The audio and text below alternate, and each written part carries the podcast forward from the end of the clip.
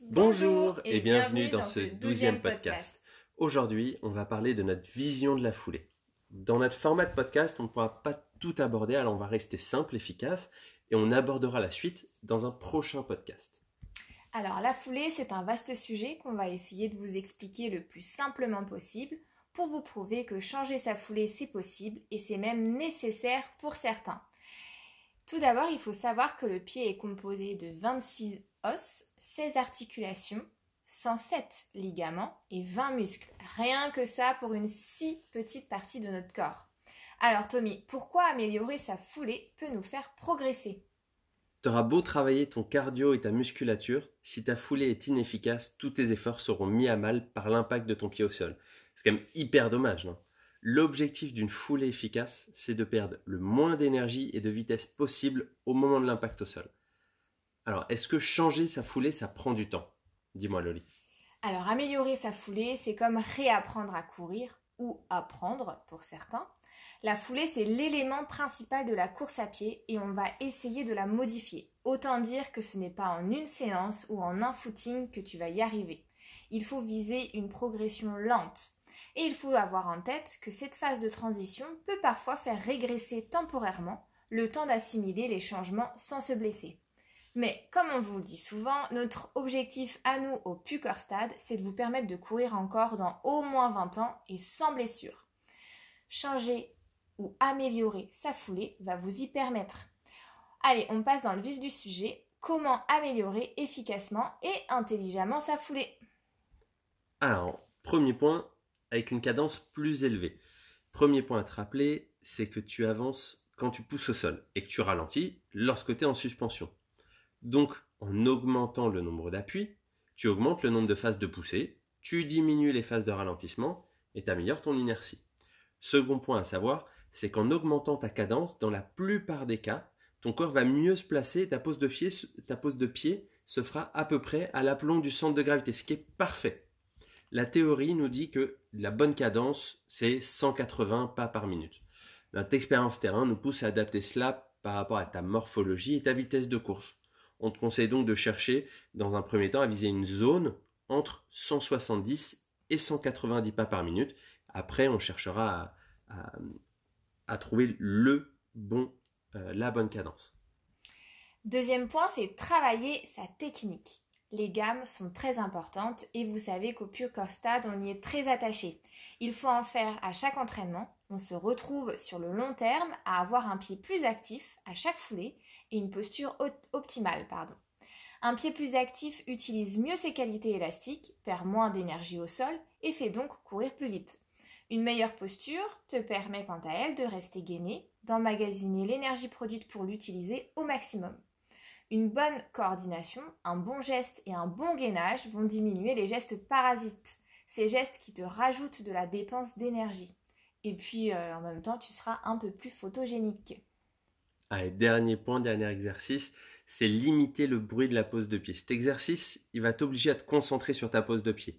Tu remarqueras que tu seras plus actif avant même d'avoir posé le pied au sol. Tu vas soit augmenter ta cadence pour que tes appuis soient moins lourds, soit être plus sur l'avant du pied et utiliser ton, corps comme amorti plutôt que de compter que sur ta semelle. Puis si tu fais les deux en même temps, ben on n'a rien à dire de plus, c'est vraiment génial. Alors dans ce premier podcast sur la foulée, on ne va pas te donner plus d'exercices. On veut d'abord que tu te concentres sur ces trois points-là et que tu puisses les maîtriser. Par rapport aux gammes, c'est au moins 10 minutes d'exercice après l'échauffement et avant ton cœur de séance. Le bruit des pas, on te conseille de t'en occuper pendant les footings longs ou d'échauffement. Toutes les 5 à 10 minutes, tu fais attention pendant une minute et tu augmenteras le temps d'exercice qu'une seule fois que tu seras satisfait. Quant à la cadence, tu peux, en, faire en même temps que l'exercice des bruits de pas, mais tu peux aussi le faire pendant tes séances. Tu t'obliges sur chaque fin de répétition de faire les 50 ou 100 derniers mètres en mettant plus de fréquence. L'avantage de le faire pendant les fins de répétition, c'est qu'en général, à ce moment-là, tu es fatigué. Ta posture est donc altérée et tu commences à avoir des gestes parasites. Force-toi à augmenter ta cadence en fin de répétition et tu dépenseras moins d'énergie tout en faisant le même chrono, voire mieux. Voilà pour ce qui est de ta foulée. Travaille donc ça régulièrement. On passe maintenant au programme de la semaine avec lundi course 4 fois 15 secondes 15 secondes, enchaîné avec 5 fois une une et on termine par les 5 par 4 fois 15 15.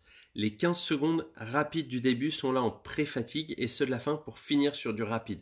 Donc les 15 minutes, que ce soit avant ou après les 1-1, c'est quasi à fond.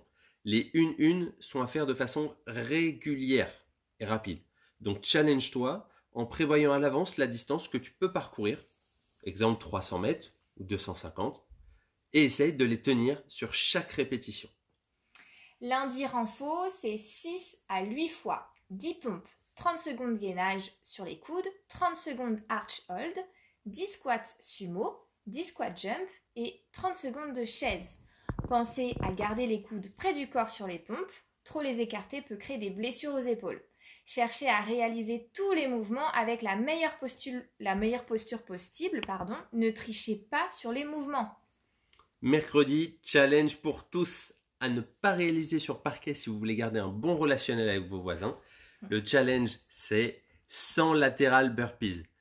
Tu mets un balai ou une serviette roulée par terre, tu fais tes burpees de profil à ça et tu sautes de l'autre côté. La répétition ne compte que lorsque tu as fait ton saut latéral par-dessus ton balai ou ta serviette. Moi, je peux vous le dire, ça va piquer, les amis. Vendredi course, sortie 1 heure. Toutes les 5 minutes, vous faites 10 squats. Donc c'est un footing easy pour délasser les courbatures de mercredi et quand même quelques squats pour le plaisir. Vendredi, renfo, séance surprise, on se retrouve sur Zoom.